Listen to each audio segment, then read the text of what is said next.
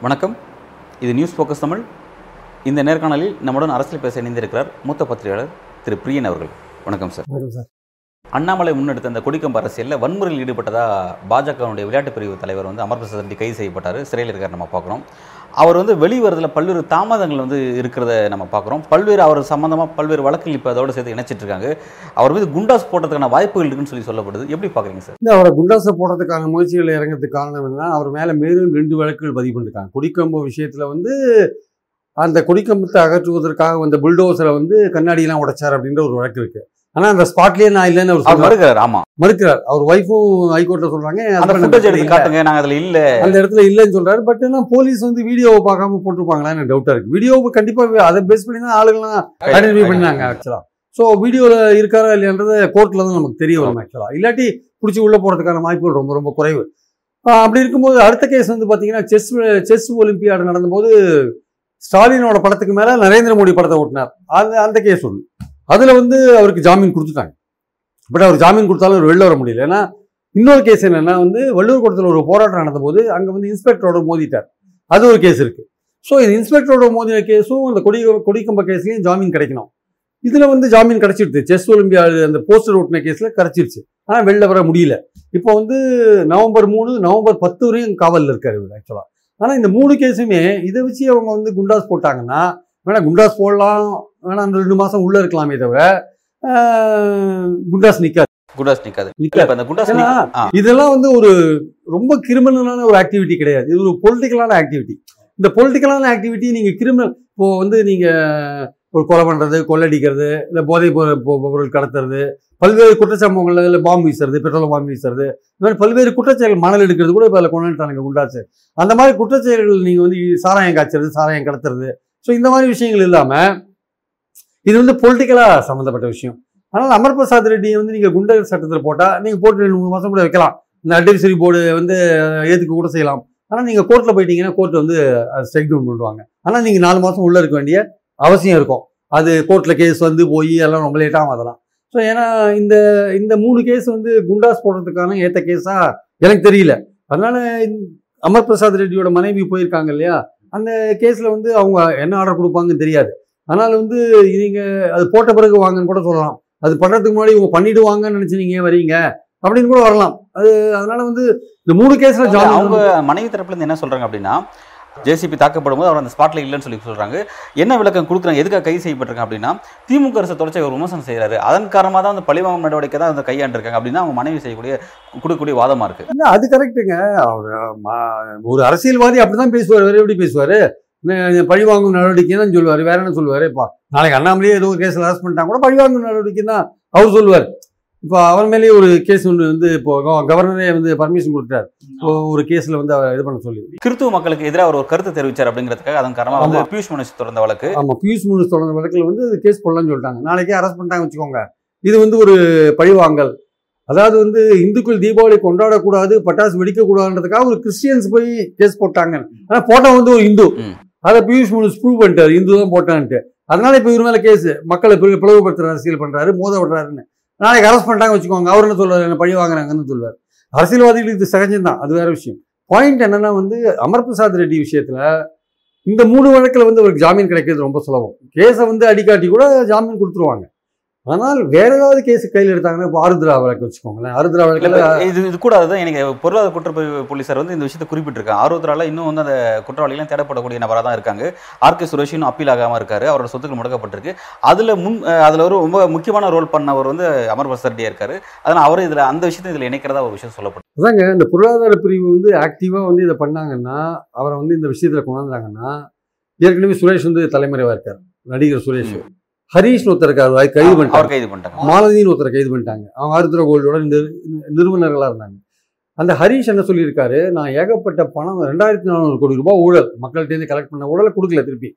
அந்த பணத்தில் கொஞ்சம் என்ன பண்ணிட்டேன் நான் வந்து பதவி வாங்குறதுக்காக பிஜேபியில் சில பேர் கொடுத்துட்டேன். அதில் வந்து ஒரு வழக்கறிஞர் பிரிவு ஆள் ஒருத்தர் இருக்காரு. அவர் பேர் அலெக்ஸ்னு நினைக்கிறேன். அவரை கூப்பிட்டுலாம் வந்து பொருளாதார பிரிவில் விசாரிச்சிருக்காங்க. அதுவும் பாஜக சில பேர் சம்மந்தப்பட்டிருக்காங்க. அந்த ஆருத்ரா கோல்டு பணம் எங்கேயோ பாஜக ஆபீஸ்க்குள்ள ஏதோ விளையாடி இருக்கு அப்படின்றது பொருளாதார பிரிவோட குற்றச்சாட்டு. வந்து விசாரிக்கிறாங்க. நீங்க சொல்றது உண்மைதான். எப்படின்னா அண்மையில வந்து கட்சியிலிருந்து வெளியேறி அதிமுக இணைஞ்ச ஒரு முக்கிய பொறுப்பாளர் ஐடி பிரிவோட முக்கிய பொறுப்பாளர் அவர்லாம் என்ன சொன்னார்னா பொறுப்புகள் வர்றதுக்காக வந்து கட்சி எங்கிட்ட பணம் கேட்க தான் செய்யும். பல லட்சங்கள் நாங்கள் செலவு பண்ணியிருக்கோம் அப்படின்னு குறிப்பிட்டிருக்காரு. அப்ப நீங்க சொல்றது பார்த்தா இந்த மாதிரி ஹரிஷ் வந்து அந்த பதவி வர்றதுக்கு கூட பணத்தை கொடுத்துருக்காரு. ஹரிஷே வந்து திறன் மேம்பாடோ விளையாட்டு பிரிவிலையோ பொறுப்பு வாங்குறதுக்காக தான் ஹரிஷ் பணம் கொடுத்தா அவர் சொல்லியிருக்காரு. பாஜக வழக்கறிஞர் பிரிவு செயலாளர் யாரும் அலெக்ஷன் ஒருத்தரை கூட்டு பொருளாதார பிரிவு விசாரிச்சிருக்காங்க ஆக்சுவலாக அதனால வந்து இந்த பணம் ஆருத்ரா கோல்டு பணம் அங்கே யாருக்காவது போயிருந்து வச்சுக்கோங்க. இது அது அமர் நீங்கள் சொல்கிற மாதிரி பொருளாதார பிரிவு கோர்ட்டில் சொல்லியிருக்குன்னு சொல்கிறீங்களே அப்போ போனப்போ அமர் பிரசாத் ரெட்டி அதில் தொடர்பு இருக்குன்னா இந்த மூணு வழக்கில் அவருக்கு இந்த ரெண்டாவது வழக்கில் அவருக்கு ஜாமீன் கிடைக்குது வச்சுக்கோங்க. இன்னும் ஒரு வழக்கு தான் இருக்கு. நவம்பர் பத்துன்னா அதுக்கு முன்னாடி பொருளாதார பிரிவு வேகமாக செயல்பட்டு இந்த ஆருத்ரா கேஸ்லையும் அவரை வந்து உள்ள கொண்டதுக்கான வாய்ப்புகள் இருக்கு. ஏன்னா இன்னும் என்கொயரி முடியல பல பேர் விசாரிச்சுட்டு இருக்கோம்னு பொருளாதார பிரிவு சொல்றத சொல்றாங்கன்னு நீங்க சொல்றீங்க நீங்க. ஸோ அந்த மாதிரி இருக்கும்பொழுது கண்டிப்பாக அந்த மாதிரி நவம்பர் பத்துக்கு முன்னாடி ஒரு விஷயத்துல அமர் பிரசாத் ரெட்டி வந்து உள்ள கொண்டதுக்கான வாய்ப்புகள் இருக்கு.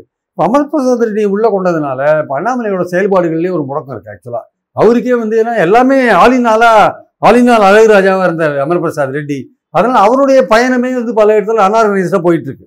அவருக்கே வந்து வலது கை இடது கை ரெண்டுமே உடஞ்ச மாதிரி இருக்கார் அவர் ஆக்சுவலா அதனால எப்படி இவர் வெளில கொண்டுறதுன்னு அவருக்கு த இது திணற திணற திணறதாக இருக்கு அதனால் அதனால இவங்க வந்து கேஸ் மேல கேஸ் போட்டிருந்தாங்கன்னா குண்டாஸ்ல போட்டாங்கன்னா குண்டாஸ் எடுபடாதுன்றது வேற விஷயம். ஆனால் போட்டாங்கன்னா மூணு மாசம் நீங்க கண்டிப்பா உள்ள இருக்க வேண்டிய கட்டாயத்துக்கு தள்ளப்படுவீங்க.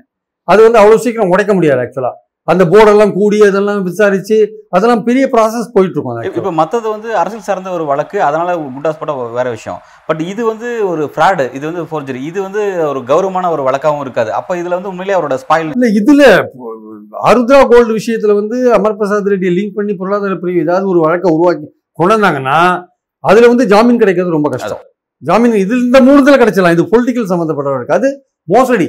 பொதுமக்கள் பணத்தை மோசடி. அந்த பணம் எங்கெங்க போயிருக்கு? ரெண்டாயிரத்தி நானூறு கோடி ரூபாய் எங்கெங்க போயிருக்கு? அந்த அந்த பணம் எங்க போச்சோ அந்த ஆளுக்கெல்லாம் பிடிக்க வேண்டிய கட்டாயம் இருக்கு இல்லையா?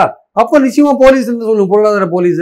அந்த விஷயத்துல வந்து என்னன்னா அந்த பணத்தை பெற்றது வந்து அமர் பிரசாத் ரெட்டி பெற்றாரும் தலைவர் அண்ணாமலை இருக்காரு. பங்குகள் எல்லா இடத்துக்கும் போச்சு அப்படின்னு சொல்லி திமுக கூட அன்றைய காலத்துல ஒரு குற்றச்சாட்டு வச்சாங்க.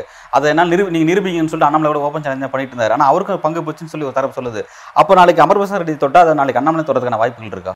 அண்ணாமலை இது அது சம்மந்தப்பட்ட கேஸ் இருந்தால் Annamalai sir state government police Kodanad விஷயத்துல இழுத்தடிச்சிட்டு இருக்காங்க. எடப்பாடி விஷயமோ இல்லை வேறு பலரோ சம்மந்தப்பட்டவங்களோ சொல்கிறாங்க பட் ஆனால் வந்து இன்னும் எந்த விதமான ஒரு பெரிய முன்னேற்றமோ அதில் தெரியல. ஸோ இதில் கூட பார்த்தீங்கன்னா ஆளுத்துறையில் கூட எனக்கு இன்னும் பெரிய முன்னேற்றம்லாம் தெரிஞ்ச மாதிரி தெரியல. ஏதோ கொஞ்சம் இது பாலிடிக்ஸ் இருக்கிறதுனால கொஞ்சம் அடக்கி வாசிக்கிறாங்களோ கொஞ்சம் ரொம்ப தடலடியாக பண்ணாமல் மெதுவாக போகிறாங்களோ ஸ்டேட் கவர்மெண்ட் தமிழ்நாடு கவர்மெண்டோட போலீஸு அவங்களுக்கே ஏதோ ஒரு ஒரு கையை கட்டின்னு வேலை செய்கிறாங்களோன்ற மாதிரியான ஃபீலிங் எனக்கு இருக்குது இந்த இந்த ஆருத்ரா கோல்டெல்லாம் எத்தனை மாதத்துக்கு முன்னாடி இப்போ பரவல் அடிபட்டுது. அப்போ நீங்கள் தொடர்ந்து சுரேஷ் இவ்வளோ நாளாக தலைவராக இருக்காருன்னா அவரை யாராவது பாதுகாத்து வச்சுருக்காங்களா? உங்களுக்கு look out look out notice கொடுத்து கண்டுபிடிக்க முடியலையா உங்களால்? இல்லை நீங்கள் கண்டு கண்டுபிடிக்கிற நடவடிக்கைகளை யாராவது குறுக்க வந்து நிற்கிறாங்களா ஏன் சுரேஷை கண்டுபிடிக்க முடியல? அவர் ஃபாரின் போயிட்டாருன்னா வந்து நீங்கள் இன்டர்போல் மூலமா கண்டுபிடிக்கலாம்ல அப்போ இன்டர்போல் மூலமாக போனால் ஹோம் மினிஸ்ட்ரி டெல்லி மூலமாக போகணும் நீங்கள் ஹோம் மினிஸ்ட்ரி தடுத்து நிற்கிது அவங்க? நிற்பாட்டாங்க நிப்பாட்டுறாங்களா அவங்கள? எந்த இடத்துல உங்களுக்கு பிரச்சனை இருக்குன்னு சொல்லுங்கள் அதனால இந்த கொரநாடு கேஸ்லயும் சரி இந்த ஆருத்ரா கேஸ்லயும் சரி தமிழ்நாடு போலீஸ் இன்னும் நம்ம நினைச்ச மாதிரி வேகமா நடவடிக்கை எடுக்கல சார். அதுதான் உண்மையான விஷயம். அதனால இப்ப அமர் பிரசாத் ரெட்டி விஷயத்துல வந்து அவங்க எவ்வளவு தூரம் இந்த சம் வழக்குகள் சம்பந்தப்பட்ட விஷயத்துல ஆருத்ராவையும் இணைப்பாங்களா அப்படின்றது எனக்கு ஒரு நிச்சயமா ஒரு கேள்விக்குறியான ஒரு விஷயமா இருக்கு. அதாவது தமிழ்நாடு போ போலீஸோட போக்கே நமக்கு புரிஞ்சுக்க முடியல. இல்ல தமிழ்நாடு கவர்மெண்ட்டோடைய போக்கே புரிஞ்சுக்க முடியல. ஏன்னா ஆருத்ரா வந்தது ரெண்டாயிரத்தி நானூறு கோடி சார் மக்களுடைய பணம் சார் அது. அந்த பணம் எங்கே போச்சு? அதை ஏமாத்திட்டு ஒருத்தன் பத்து பேர் உட்காந்துருக்காங்க அவனை கண்டுபிடிக்க வேண்டாமா? அந்த பணம் எங்கே போச்சுன்னு பார்த்து அதை ரெக்கவர் பண்ணி மக்களுக்கு கொடுக்க வேண்டாமா அதை? அது பொருளாதார போலீஸே சோம்பேறித்தனமாக இருக்காங்க நமக்கு தெரியல. அதனால பொருளாதார போலீஸ் நிச்சயமாக அமர் பிரசாத் ரெட்டியோ அது அண்ணாமலையோ யாராவது சம்மந்தப்பட்டிருக்காங்கன்னு அவங்களுக்கு புலன் விசாரணையில் தெரிய வந்ததுன்னா அவங்க இம்மிடியா ஆக்ஷன் எடுக்க வேண்டிய அவசியம் இருக்குது ஆனா என்னை பொறுத்த மட்டும் தமிழ்நாடு போலீஸ் இந்த விஷயத்துல ரொம்ப ஸ்லோவா இருக்காங்கன்னு நான் நினைக்கிறேன். இந்த இடத்துல ஒரு கேள்வி வருது. இப்போ தமிழ்நாடு அரசினுடைய சிட்டிங் மினிஸ்டர் தங்கம் தென்னரசா இருக்கட்டும் இல்லை கே கே இருக்கட்டும் இவங்களுடைய கடந்த கால வழக்குகளை எடுத்துக்கிட்டு அந்த விஷயத்துக்காக பாஜக கேவிட் பண்ணப்படுது நம்ம பார்க்குறோம். அப்போ இந்த விஷயத்தில் பாஜக ஆர்வத்தர விஷயத்தில் பாஜக சம்மந்தப்பட்டிருக்காங்கன்னா இவங்க ஏன் அந்த நடவடிக்கை எடுக்க மாட்டேங்கிறாங்க? ஏன் அவங்க காட்டுற மாதிரி ஒரு முனைப்பை இவங்க ஏன் காட்ட மாட்டேங்கிறாங்க? இல்ல அதான் சொல்றேன். அதாவது என்போர்ஸ்மெண்ட் டைரக்டரேட் வந்து திமுக ஆட்கள் மேல எவ்வளவு வேக வேகமா நடவடிக்கைகள் எடுக்கிறாங்க? அந்த மாதிரி நடவடிக்கைகள் வந்து திமுக தரப்பு போலீஸ்லேருந்து ஒன்றுமே இல்லைன்னு நானும் சொல்கிறேன் ஆறுதர விஷயத்தில் ஏன் இல்லைன்னு நானும் கேட்குறேன். கொடநாடு விஷயத்தில் ஏன் இல்லைன்னு நானும் கேட்குறேன். எந்த இடத்துல வந்து த- தமிழ்நாடு போலீஸ் அங்கே இருக்கிற ஐபிஎஸ் அதிகாரிகள் காரணமா இல்லை கவர்மெண்ட்டே ஏதாவது இன்ஸ்ட்ரக்ஷன் கொடுத்துருக்காங்க நீங்கள் வந்து எவ்வளோ பரபரப்பாக பேசப்பட்ட விஷயம் ஆருத்ரா கோல்டு. அதில் வந்து ஒரு ஹரீஷ்ன்றவர் வந்து பாஜக பதவி வாங்குறதுக்காக பணம் கொடுத்தார் அப்படின்னா அந்த பணம் யார் யாருக்கு போச்சு? அப்படின்ற விஷயம் இருக்குல்ல. நீங்கள் அந்த வழக்கறிஞர் பிரிவு அலெக்ஸை கூட்டி விசாரிச்சீங்கல்ல அப்புறம் என்னாச்சு? அதோட ஃபாலோ அப் ஆக்ஷன் என்ன? யாருக்கு போச்சு அந்த பணம்? அது ஒரு ஒரு கோடி ரெண்டு கோடி இல்லை ஒரு ரூபா ரெண்டு ரூபா இல்லை சார். ரெண்டாயிரத்தி நானூறு கோடி சார் ஆக்சுவலாக பொதுமக்களோட பணம். ஒரு லட்சம் டெபாசிட் பண்ணால் மாதம் முப்பதாயிரம் ரூபாய் தரேன்னு சொல்லிட்டு தான் ஏமாத்தி வாங்கினீங்க எல்லாத்தையும் நீங்கள் வாங்கிட்டு நீங்கள் வந்து பொருளாதார பிரிவு இது மாதிரி சோம்பேறித்தனமா இருந்தால் என்ன அர்த்தம்? அதனால் ஸ்டாலின் அவர்களுக்கு ஒரு வேண்டுகோள் நம்ம வைக்கிறது என்னன்னா ஆறுதல் விஷயத்தில் உங்கள் பொருளாதார பிரிவு போலீஸ் மெத்தனத்தை கட்டி வச்சுட்டு சுறுசுறுப்பாக இறங்கட்டும். அது அமிர் பிரசாத் ரெட்டியோ இல்லை பணம் அண்ணாமலைக்கு போச்சோ யாருக்கு போச்சோ நமக்கு தெரியாது. ஆனால் விரைவாக நீங்கள் குற்றவாளிகளை கண்டுபிடிச்சி பணம் எங்கெங்க போச்சோ கண்டுபிடிச்சு அந்த பணத்தை ரெக்கவர் பண்ணி மக்களுக்கு திருப்பி கொடுக்குற வேலையை நீங்கள் பாருங்க. ஏன்னா இந்த மாதிரி காலம் தாழ்த்திருந்தீங்கன்னா போயிருந்தீங்கன்னா மக்களுக்கு நம்பிக்கை போலீஸ் மேல நம்பிக்கை போயிடும். அதுதான் அடிப்படையான விஷயம். பாஜக எல்லாமே கிரிமினல்களோட கூடாரமா இருக்கு பாஜக. பாருங்க நேற்று கூட பாருங்க கடலூர்ல ஒரு பாஜக நிர்வாகி கைது பண்ணிருக்காங்க. ஏழு ஆண்டு தண்டனை கொடுத்துருக்காங்க. என்னன்னா பொங்கலோட செய்ய வச்சானா அவன் முன்னாள் நகர பாஜக நிர்வாகி கடந்த ஆறு மாசம் பேப்பர் எடுத்து பாருங்க சார் குறைந்தபட்சம் நீங்க ஐம்பது பாஜக ஆட்கள் மோசடி ஆட்கள் வந்து சிறையில தண்டனை வாங்கினாங்க குற்றச்செயலில் ஈடுபட்டாங்க. எல்லாமே தெரியும். நேத்து பாருங்க சேலத்துல ஒரு விஷயம் நடந்திருக்கு. சேலத்துலேயும் அங்க அங்க. ஏதாவது சிறு தொழிலதிபர்களுக்கு கடன் கொடுக்குறேன்னு சொல்லிட்டு ஒரு அமைப்பு உருவாக்கி அதுல வந்து நமிதா இருக்கார்ல பாஜகல. நமிதா அவங்க ஹஸ்பண்ட் அவங்க ஹஸ்பண்ட் தான் அந்த அந்த அமைப்புக்கு மாநில அளவில் அமைப்பாளர். அவங்க வந்து என்ன பண்ணாங்க அரசு சிம்பல் போட்ட காரணம் எல்லாம் வராங்க. அதுக்கும் அரசுக்கும் சம்மந்தமே கிடையாது. சிறுதொழிலர்களுக்கு பேங்க்ல கடன் வாங்கி தரும்னு சொல்லிட்டு ஒரு ஒவ்வொரு மா மாவட்டத்திலையும் கூட்டத்தை போட்டு அதுக்கு ஏதோ கமிஷன் வாங்கி பேங்க் மூலமா ஏதோ லோன் வாங்கி தர மாதிரியான விஷயங்களை பண்றாங்க. நேற்று போலீஸ் பிடிச்சிட்டாங்க ரெண்டு பேரை. அப்போ அந்த ஹோட்டலில் தங்கி இந்த நமிதாவும் அவங்க ஹஸ்பண்ட் ஓடி போயிட்டாங்க. இடத்த காலி பண்ணிட்டு ஓடி போயிட்டாங்க. அப்படி பாத்தீங்கன்னா உங்க பாஜகல தினசரி பேப்பர்ல இது மாதிரியான விஷயங்கள் ஏகப்பட்டது வந்துட்டு இருக்கு. மோசடி பண்ற விஷயங்கள் பாலியல் அத்துமீறல் மோசடி விஷயங்கள்லாம் ஏகப்பட்டது நம்ம திருடு ஒரு செயினை போயிருக்கான் பாஜக முன்னாள் நிர்வாகி நெல்லிகு நெல்லிக்குப்பத்துல அவனை வந்து ஏழு ஆண்டு தண்டனை கொடுத்துருக்காங்க. இது கிரிமினலோட கூடாரமாக மாறிவிட்டது தமிழக பாஜக.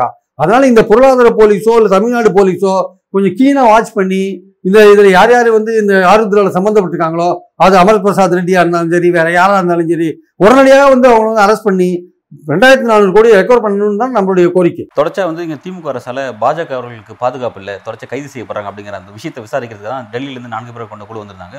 அவங்க எல்லாத்தையும் விசாரணை பண்ணி முடிச்சுட்டு ஆளுநர் சந்திச்சிருக்காங்க. சந்திச்சுட்டு அவங்க என்ன சொல்ல விஷயத்த சொல்லியிருக்காங்க அப்படின்னா குறிப்பாக வந்து திமுக அரசு விமர்சனம் செய்யக்கூடிய அதாவது சமூக வலைத்தளங்களில் வரக்கூடிய கருத்துக்களை ஷேர் பண்ணதுக்காகவே வந்து வழக்கு தொடுத்திருக்காங்க. நானூற்றி ஒன்பது பேருக்கு மேலே வழக்கு தொடுத்திருக்காங்க அப்படின்னு குறிப்பிட்டிருக்காங்க. அது என்ன வழக்குனா எஸ்சி எஸ்டி வன்கொடுமை தடுப்பு சட்டத்தின் கீழே கைது செஞ்சிருக்காங்க. இது சட்டவிரோதம் சொல்லி அவங்க ஒரு விஷயத்தை குறிப்பிட்டிருக்காங்க. அது எப்படி பார்க்குறீங்க? சார் அதெல்லாம் ஒவ்வொரு வழக்கு சம்மந்தப்பட்ட விஷயம் சார். எஸ்சி எஸ்டியை நீங்கள் வந்து விமர்சனம் பண்ணுற மாதிரி பேசினாலோ எழுதினாலோ கண்டிப்பாக அந்த வன்கொடுமை சட்டத்தில் கைது பண்ணுவாங்க. நீங்கள் என்ன எழுதினீங்க பேசுனீங்க என்ன பரப்பினீங்க சோஷியல் மீடியாலன்னு தெரியாது. ஐநூ என்ன கேட்டால் ஐநூத்தஞ்சு வழக்குகள்னு சொன்ன மாதிரி ஞாபகம் ஐநூத்தஞ்சு என்ன இன்னைக்கு சொன்னாங்க சரி. இருக்கட்டும். சமூக வலைத்தளங்கள்ல நீங்க வந்து அவதூறுகளை பரப்பலாமா நீங்க? அவதூறுகளை பரப்பினா கைது பண்ண தான் செய்வாங்க. ஸ்டாலினை பத்தியும் உதயநிதி பத்தியும் நீங்க கனாப்பின்னு பேசுனீங்கன்னா என்ன பண்ணுவாங்க? ஆக்சுவலா இப்போ மோடியை பத்தி பேசுறதுக்காக குஜராத்லயும் உத்தரப்பிரதேஷ்லயும் எத்தனை பேர் மேல வழக்கு போட்டிருக்காங்க தெரியுமா? பாஜக போய் மாநிலங்களில் பாருங்க. எத்தனையோ சோஷியல் மீடியா பேர்ல நேஷனல் லெவலில் நியூஸ் லாண்ட்ரி மேலே நியூஸ் வீக் மேலெலாம் போடலையா அவளுக்கு? உள்ளே போட்டு ஊஃபோவில் உள்ளே போடலையா நீங்கள் ஒயர் சித்தார்த்த வரதராஜன் வீட்டில் ரைடு பண்ணலையா? ஆஃபீஸில் ரைடு பண்ணலையா? அவங்களோட கம்ப்யூட்டர்லாம் கை பறிமுதல் பண்ணலையா? எத்தனை சோஷியல் மீடியாவில் வந்து ட்விட்டரில் அக்கௌண்ட்லாம் பேன் பண்ணி வச்சுருக்கீங்க? மோ மோடிக்கு எதிராக போனதுனால? அதனால் வந்து எல்லா இந்தியா முழுக்க வந்து சோஷியல் மீடியாவை தவறாக பயன்படுத்துகிறவங்கள அந்தந்த மாநிலங்களில் அரெஸ்ட் பண்ணி தான் இருக்காங்க. அது தமிழ்நாட்டிலையும் நீங்கள் வந்து ச- ஸ்டாலினுக்கு எதிராக பேசினாலோ இல்லை பதவி நீங்கள் ஆக்கப்பூர்வமான விமர்சனம் ஓகே. நீங்கள் அவதூறு பேசுனீங்கன்னா எப்படி சார் பொறுத்துக்க முடியும்? பொய் தகவலை பரப்பினா எப்படி பொறுத்துக்க முடியும்? இப்போ இந்த மைக்ரேட்டட் லேபர் விஷயத்தில் பாருங்க. புலம்பெயர்ந்த தொழிலாளர். அதில் வந்து தமிழ்நாட்டில் அந்த கலாட்டா நடக்கவே இல்லை. நடந்த மாதிரி ஒருத்தன் பரப்பினால டெல்லியிலேருந்து உட்காந்து போனேன் அதை எப்படி சார் டாலரேட் பண்ண முடியும்? அவன் பாஜக காரன் அவங்க உட்காந்து பரப்பினா அப்போ அந்த மாதிரி ஆளுங்க தமிழ் பொய்ய பரப்பும்போது போலீஸ் சும்மா இருக்க முடியாது இல்லை போலீஸ் பிடிக்க தான் செய்வாங்க. இன்னைக்கு பாருங்க கேரளால அந்த குண்டு வெடிப்புக்கு ராஜீவ் சந்திரசேகர் அமைச்சர் அவர் பாட்டுக்கு ஏதோ அவருக்கு கருத்தை சொல்லிட்டு போகலாம் நீ கேரளா கவர்மெண்ட் அவர் மேலே கேஸ் போட்டிருக்காங்க. அதனால வந்து நீங்க இந்த மாதிரியான ஒரு சட்டத்துக்கு புறம்பாகவோ இந்த மாதிரி பொது பொது அமைதியை கெடுக்கிற மாதிரியோ இல்ல அதிகாரத்தில் இருக்கிறவங்களை வந்து ரொம்ப கண்ணாப்பின விமர்சனம் பண்ணாங்களோ சட்டம் நடவடிக்கை எடுக்க தான் செய்யும். அதை ஃபேஸ் பண்ண வேண்டியது உங்க கடமை. நீங்க வந்து அரசியல் இருக்கீங்க. அப்போ இதெல்லாம் நீங்க ஃபேஸ் பண்ணி தான் தீரணும் ஆக்சுவலா நாளைக்கு வேற ஒரு கவர்மெண்ட் வந்துன்னா திமுக இப்போ ஆளுங்களையும் பிடிச்சி ஏன் அதிமுக கவர்மெண்ட்ல வந்து திமுக ஆளுங்களை உள்ள பிடிச்சி போடலையா? எத்தனை அந்த நிர்வாகிகள் உள்ள உள்ளே போனாங்க? சோஷியல் மீடியாக்காவுக்க ஏன் அந்த இது நிறைய யூடியூப் நடத்துகிறவங்களாம் உள்ள தூக்கி போடலையா? போட்டாங்க இல்லையா? அது மாதிரிலாம் இருக்கும்பொழுது இதெல்லாம் வந்து சகஜமான அரசியலில் வந்து சகஜமான விஷயம். உங்கள் விமர்சனத்தை ஆக்கப்பூர்வமாக வச்சிங்கன்னா இந்த அரசுலாம் வராது. நீங்கள் உங்கள் பாஜகவில் கிரிமினல்கள் ஜாஸ்தி செஞ்சுட்டாங்க ஏன்னா நாளைக்கு ஏதாவது கலெக்டர் நடந்தால் கிரிமினல்களை பயன்படுத்தலான்ற உங்கள் நோக்கத்தில் நீங்கள் நிறைய பேரை சேர்க்குறீங்க நீங்கள் அதை சேர்க்கறதுனால வந்து என்னது, அவங்க நிறைய குற்றம் பண்ணியிருக்காங்க. அவங்க தினசரி ஏதோ ஒரு வழக்கில் தண்ட தண்டனை பெறாங்க. அது பேப்பரில் வந்துட்டே இருக்கு. அதனால இவங்களோட நோக்கம் என்னன்னா வந்து அப்போ குற்றம் செய்கிறவங்களும் சும்மா விட முடியாது. ஸோ இவங்களுடைய நோக்கம் என்னன்னா வந்து நாங்கள் குற்றம் செய்வோம் எங்களை ஒன்றும் பண்ணக்கூடாது அப்படின்னா அது ஒரு எலெக்டட் கவர்மெண்ட் பார்த்துட்டு சும்மா இருக்காது. அவர் கடைசியாக என்ன விஷயத்தை குறிப்பிட்டிருக்காங்க அப்படின்னா கேரளாவில் வந்து அங்கே இருக்க பாஜகவினர்களுக்கான வழக்கறிஞர் அமைப்பு இருக்குது அந்த அமைப்பு வந்து அவங்களுக்கான சட்ட பாதுகாப்பு கொடுக்குது. தமிழ்நாட்டில் அது இல்லாமல் இருக்குது விரைவில் அது வந்து அந்த விஷயத்தை பலப்படுத்த வேண்டியது இருக்குன்னு சொல்லி குறிப்பிட்டிருக்காங்க. இந்த விஷயத்தை எப்படி பார்க்குறீங்க? பாஜக அந்த விஷயத்தில் எப்படி ஒர்க் பண்ண போகும் நீ வரும் எல்லா கட்சியிலையும் பெரிய கட்சியிலையும் வழக்கறிஞர் பிரிவு ஒன்று இருக்கும் சார். இப்போ கூட பாஜக பால் கனகராஜ் இருக்காரு அவர் பார்த்துக்கிறாரு வழக்கெல்லாம். நான் சொல்கிறது என்னென்னா வந்து அந்தந்த க கட்சிக்கு ஒரு வழக்கறிஞர் பிரிவு இருக்குது அவங்க வந்து மாவட்ட அளவில் கூட வழக்கெல்லாம் பார்த்துப்பாங்க நீங்கள் வந்து உங்கள் கட்சியில் வந்து இந்த மாதிரி அரசியல் ரீதியாக வழக்கு ஜெயிலுக்கு போனோம்னா நீங்கள் கைது பண்ணலாம். நீங்கள் வந்து டிஃபெண்ட் பண்ணலாம் கோர்ட்டில் போயிட்டு. ஆனால் நீங்கள் வந்து ஒரு திருட்டு கூட்டத்தில் சம்மந்தப்பட்டவன் மோசடியில் சம்மந்தப்பட்டவன் இந்த ஆருத்ரா மோசடியில் ஹரிஷ் வச்சுக்கோங்க. ஹரிஜிஷ்க்கு சப்போர்ட் பண்ணி போவீங்களா நீங்கள் இல்லை நாளைக்கு சுரேஷே அரெஸ்ட் ஆனால் வச்சுக்கோங்க. இல்லை வேறு பாஜகவில் இருக்க முக்கியமான பிரமுகர்கள் யாராவது அரெஸ்ட் ஆனால் வச்சுக்கோங்க. அவங்கள நீங்கள் டிஃபெண்ட் பண்ணுவீங்களா நீங்கள் அதனால் அரசியல் ரீதியாக அரெஸ்ட் ஆகிறவங்களுக்கு நீங்கள் பண்ணலாம். பட் அரசியல் ரீதியாக அரெஸ்ட் ஆகிறவன் நியாயமான விமர்சனம் பண்ணி அரெஸ்ட் ஆனால் அது கோர்ட்டில் அதை கேட்பாங்க. நீங்கள் வந்து ப- அதிகாரத்தில் இருக்கிறவங்கள மோசமாக விமர்சனம் பண்ணி அரெஸ்ட் ஆனா அதுக்குரிய தண்டனை இப்போ எஸ்சிசேர் கேஸில் மன்னிப்பு கேட்டும் கோர்ட்டு வந்து அந்த விஷயத்தை விட மாட்டேன்றானே? விசாரணை கண்டினியூ பண்ணி தானே இருக்கான் அதனால தான் சொல்கிறேன் இவர் ஆர்பிவிஎஸ் மணியை கண்ணீர் விட்டு ரெண்டு தடவை மன்னிப்பு கேட்டார். அதுக்கப்புறம் தான் ஜாமீனே கொடுத்தாங்க ஸோ பாயிண்ட் என்னென்னா வந்து உங்கள் விமர்சனம் ஆக்கப்பூர்வமான விமர்சனம் அவதூறு இல்லாமல் இருக்கணும். அதை நீங்க பண்ணினீங்கன்னா போகிறோம் நீங்கள் அவதூறு விமர்சனம் பண்ணிட்டு அரசு பண்ண பிறகு என்ன பழி வாங்குறாங்க சொன்னா அது ஒர்க் அவுட் ஆகும் பல்வேறு கேள்வி ரொம்ப ஆழமாக உங்களோட கருத்தில் வழங்கிருக்கீங்க மிக்க நன்றி.